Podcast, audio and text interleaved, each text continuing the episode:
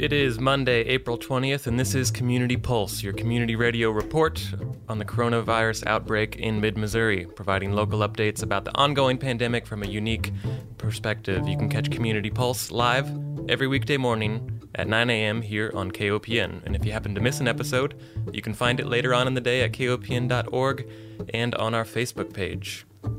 Over the past week, we've seen protests erupt in many states across the country calling for an end to the stay at home restrictions, which have brought economic activity to a standstill. But many public health officials are saying it's still too early to lift restrictions in many areas, and doing so at this stage could be a setback, putting many more at risk to contracting COVID 19. Today on Community Pulse, we're going to talk about the lifting of stay at home restrictions and what this might look like. Joining me to discuss this and more is our good friend Dr. Elizabeth Alleman, local family physician and host of Your Health Matters here on KOPN. Good morning, Elizabeth. Good morning, Tim. Thank you so much for this opportunity, and thank you to the KOPN community for taking this so seriously. Um, so let's just start with the numbers. Worldwide, we're up to 2.4 million cases with 167,000 deaths. In the U.S., we have 766,000 cases with 41,000 deaths, 71,000 recovered, and uh, 677,000 active cases. Um, Missouri has 5,769 cases reported cumulatively with 200 deaths. Uh, Boone County has 93 cases, 10 of those active, and one death. And surrounding counties, Cole County has 46 cases, Callaway County 21, Cooper County 26, and Moniteau County has 67. And I'm mentioning this because that's a catchment area for our Columbia hospitals. Um, many uh, rural counties don't have hospitals anymore, and the ones that do often have very limited intensive care unit capacity. They may have intensive care unit beds, but the um, expertise to take care of really sick people is sometimes limited in these communities, and I don't mean that in any. You know, was a rural physician myself. Um, you know, you have to be way more of a generalist than when you practice in the rural community, and so specifically sick people often get sent to um, uh, referral centers like we have here in Columbia with both Boone Hospital and the University Hospital receiving uh, referral cases. And then, you know, the Veterans Hospital in the in Missouri in Columbia services a large part of Central Missouri, and so we have a pretty large referral base. Right, that's an excellent point. And so, uh, many of these these rural hospitals are they able to to test and treat at at their locations, or are they um, they sending them all all of the COVID cases to Columbia? Do you know? You know, I I do not know specifically what's happening, but um, first of all, any uh, physician in the state can order a test, mm-hmm. um, and any lab uh, that is that has the capacity can do it. So. Um, there's a, a lab locally here in Boone County, Genetrate, that is doing um, testing for both Boone and uh, the University Hospital, and I would be surprised if they weren't also receiving tests from other counties in the. Mm-hmm. Um, we is limited, not what happens in the lab right now, but it's the it's the sample collection kit, the little swab that they stick up your nose, right. and then the little bit of fluid that's in that tube that they stick the swab down into. Both of those things have intermittently been the limiting, the rate limiting step. Um, so uh, it's um, frustrating that we're the labs are still requesting that I limit my orders to symptomatic patients. Mm-hmm. And what I'm hearing from other patients, well, from patients who call me, is that other providers in the area are limiting their orders to people who are significantly symptomatic, like, oh no, you have to have a fever this high, or you have to have more of a cough, or you have to have all the symptoms. Um, when, you know, increasingly what we know is that a significant amount of spread is done by either asymptomatic or minimally symptomatic people. So we do not, so the question is, can they test and treat? Well, testing is limited for all of us. And um, most, as we've, 85% of people who get COVID 19 are can be cared for at home. And so I, am sure that local communities are, are taking care of the people who are not significantly sick. But, and 15% are going to need hospitalization. And of those, about um, a third are going to need intensive care. And I'll bet that the local hospitals are capable of providing care to the to the uh, people who are a little bit sick. But then there's the issue of how do you keep them away from the people who are not sick from COVID, and that requires things like negative air pressure rooms and a lot of personal protective equipment for everybody. So these are decisions that people should best be cared for. Mm-hmm. Right. So we're still facing that testing bottleneck, and that that is uh, one of the issues we're going to talk about this morning. Is um, you know with the potential lifting of restrictions, what conditions will we need um, to go forward? Right. Right. Right. So t- the honest thing is that based on what we're seeing with protests and such, I think that what's happening is that um, many people are going to lift their own restrictions are seeing that, mm-hmm. and and our public officials, our elected officials, are gonna are under huge pressure to make probably the most important um, leadership decisions in their entire careers that will get looked back on and hashed over, um, perhaps for you know a hundred years. Uh, based on what we're seeing now, looking back at the 1918, 1919 flu pandemic, um, so I am feeling a lot of compassion for the people who are having to make these decisions.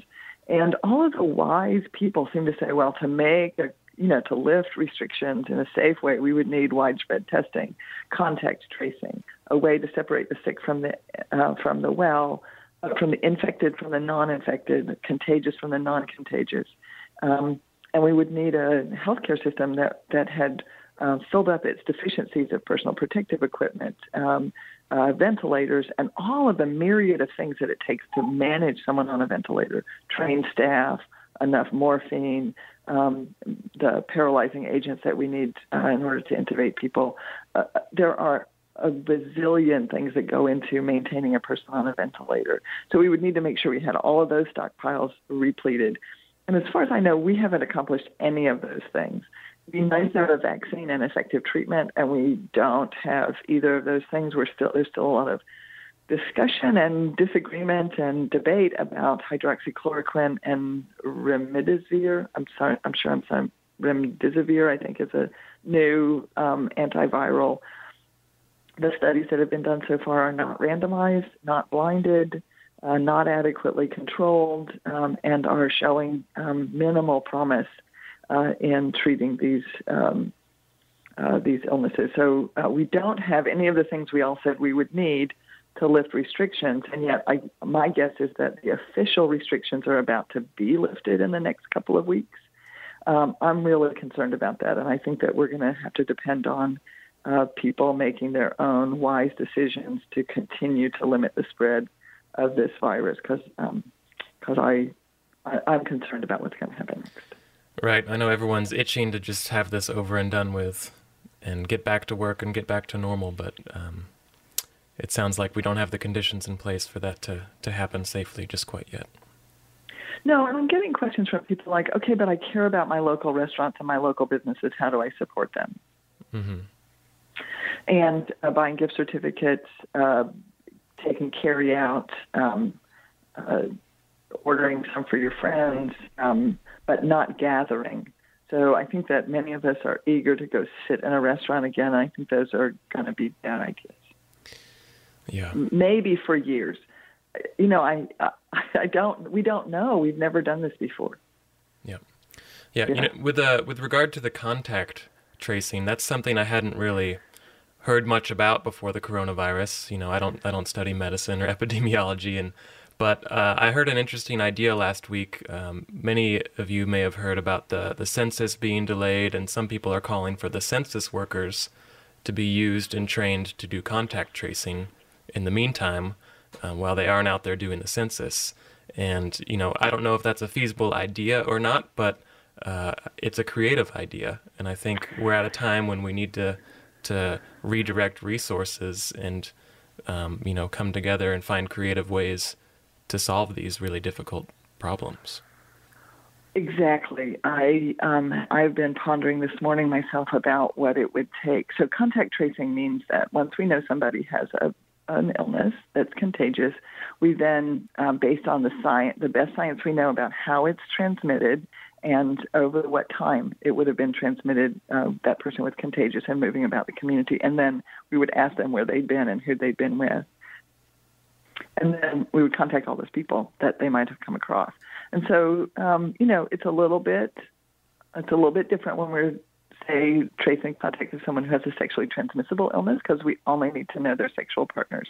Whereas this is a respiratory illness, so um, this one, you know, it's like, so were you in the Walmart or, you know, I'm not trying to, were you in a public space, in an, especially in an enclosed area, and when were you there? And then how do we find all the other people who were there at that time? Mm-hmm. Um, and uh, what they're saying is that contact tracing for one person can take two contact tracers five days of work to do. So we are going to need a lot of people. We've got 93 cases in Boone County. So I'm going to guess our Boone County Health Department is busy. Mm-hmm. And they are, you know, we have chronically underfunded our public health um, system, which I'm sorry to be saying in a cheerful voice, we have. It's concerning and it affects the health of all of us. And now we're asking them to do this huge task in a time of short budget. So I have wondered about um, what it would take to create a volunteer uh, team of people. A lot of this contact tracing can be done over the phone, and so people who are staying at home, uh, uh, sheltering in place, perhaps could be um, marshaled to do this. Um, anyway, I, I that would. It, would require so much change in policy on the state level that I'm I'm not recruiting people yet. So please don't call me and say you're offering. But how we're going to do that huge work, um, and we need better testing to be able to even do it.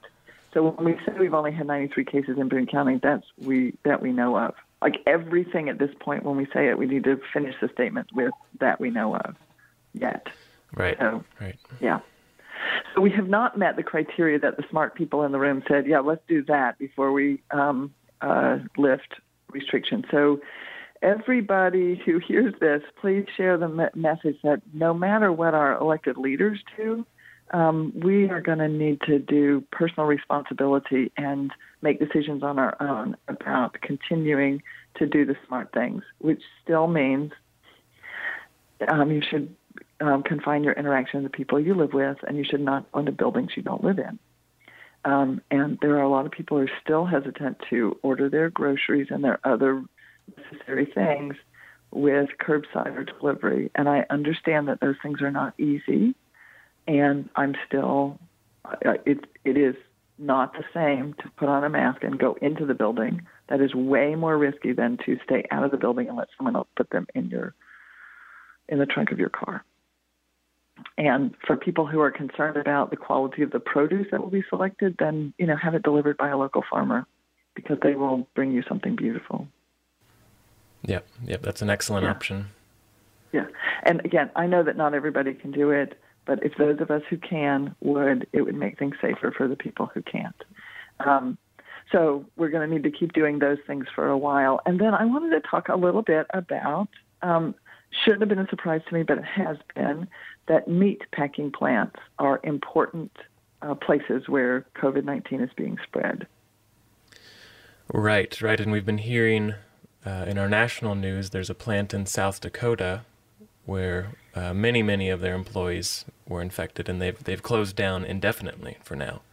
Um, I believe that mm-hmm. was in mm-hmm. Sioux City, South Dakota. This was a, uh, a Smithfield Foods plant, right. and we actually have one of these here in Missouri in Milan, Missouri, which is just, I had to look up to see where Milan, Missouri is. It's west of Kirksville. West of Kirksville? So, okay, yeah. Yeah. Um, so it is, so I'm guessing that Kirksville is the place where people who live in Milan do their shopping and interact with people.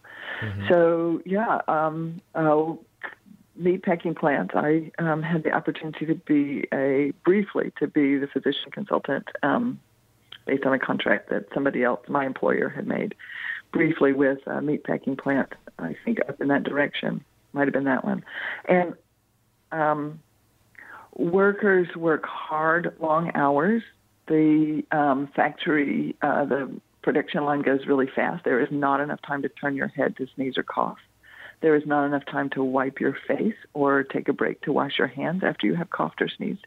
They stand very close to each other. The facilities are are have limited size and they um, are in close quarters. Uh, it's large numbers of people, many of whom are um, recent immigrants to the United States, and some of them have may have uh, questionable, I shouldn't say questionable, they may not have um, all the appropriate legal documentations to be able to work, which makes them vulnerable to being exploited and being overworked and underpaid and underprotected. Um, what the folks who work there are saying is that they don't have personal protective equipment and they don't have um, the opportunity to um, take time off when they're sick. Mm-hmm. And uh, according to an article in the Missourian, uh, meat, these meat processing workers at the Smithfield Foods plant in Milan have been raising concerns about their working environment even before the incident in South Dakota. So they have been concerned I mean, for a while. They've been concerned before we had COVID. It's a really unpleasant place to work. Um, it's repeated lifting, lots of injuries. It this is a place where you know we, these people that we are realizing are essential workers for all of us are um, like as, as, they were just saying on the show before um, we consider them expendable when they're essential and um, uh, we have not been uh, as a culture we have not been taking care of them well and then there in California Missouri Burgers has a, um, a meat processing facility and um, there are, you know, a cluster of cases in California, Missouri, probably related to employees at that um, meat processing plant, which what I hear is closing today. So, uh, based on the reports that I'm seeing. Um, so, um, and it, this is this double um, hit to the community that now there's a lot of people sick, and now a lot of people are out of work, and now what happens? Um, and is the public health department there prepared to do the contact tracing that we need to to keep the rest of the community safe? So you know, it's these um, consequences, these unintended consequences of people working in um, unsafe conditions that are unsafe at baseline and then become really dangerous when we have an infectious disease. Right, and and one thing we're seeing with the spread of the coronavirus are these uh, weak points um, in our mm-hmm. food supply, in our supply chains in general, um, in our in our public health uh, policy. Um, those are coming to the fore, and hopefully, after this is all done, we can we can recognize where those weak points are and, and try and strengthen them. Yeah, let's not wait until it's done because it may be a long time before it's done. Let's get started now. Um, and uh, so, one thing is, what are we going to do if uh, our food supply starts to, our supply chain starts to falter um, with meat. Now, maybe you know, the Smithfield system is a major supplier of the nation's pork, and so um, I'm I'm feeling for pork farmers who pig farmers who now don't have a way to get their um, animals to a processing plant, and I don't know what will happen to those people and to those pigs. Um, but it's another time where um, it's probably a good idea to be filling most of our plates with vegetables and uh, having the meat be a smaller part of our um, calorie consumption. Many people are calling for us to be eating meat free as well. I, am not convinced that's the most nutritious way to eat, but I don't think that um, meat needs to be the center of our plate. Like I was taught um, as a young woman growing up about how to cook a meal, it's the first thing you think of is the meat. And many people, even people who embrace a paleo um, uh, lifestyle and, and eating plan, say that meat should be like they talk about them as condiments. That they should be something that adds flavor and a little bit of nutrition, and it should primarily be things from the ocean and organ meats. Um, those tend to be a little bit cheaper and a little bit easier to acquire. And there are uh, we live in a place of abundant uh, local meats, and if we are eating less of them, then we can pay a little bit more per pound for them. Indeed, and there's the farmers markets are still open, as we discussed last week, and many farmers have transitioned to doing uh, delivery drop-offs outside of a market. So there right. there are other options out there. Yeah, and if you wanted a place to start, you could start with um, the farmers market website. That will guide you to how you can get some of these lovely local um, things. Mm-hmm. So, um, I hope that everybody stays safe and stays well and um, uh, shines bright and thinks creatively and thinks out of the box. And we need to start to make our system better. Yeah. Well, thank you so much for joining us this morning, Elizabeth. It's always a pleasure You're to have welcome. you on. I'll talk to you tomorrow. Mm-hmm. That's it for today's edition of Community Pulse. Once again, we were speaking with Dr. Elizabeth Alleman, local family physician and host of Your Health Matters, which airs every Wednesday at 6 p.m. on KOPN.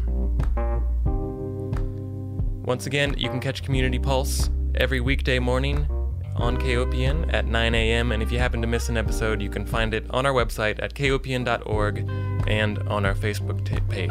We are still taking questions and comments from our listeners, so if you have something to say or a question to ask Dr. Alleman, you can call 573 874 1139 and leave your question as a message, or you can email it to me at gm at kopn.org. Thank you so much for listening this morning. Coming up next is an abridged version of Background Briefing, followed by Economic Update and The Laura Flanders Show. Please stay tuned, and thanks for supporting your community radio station, KOPN.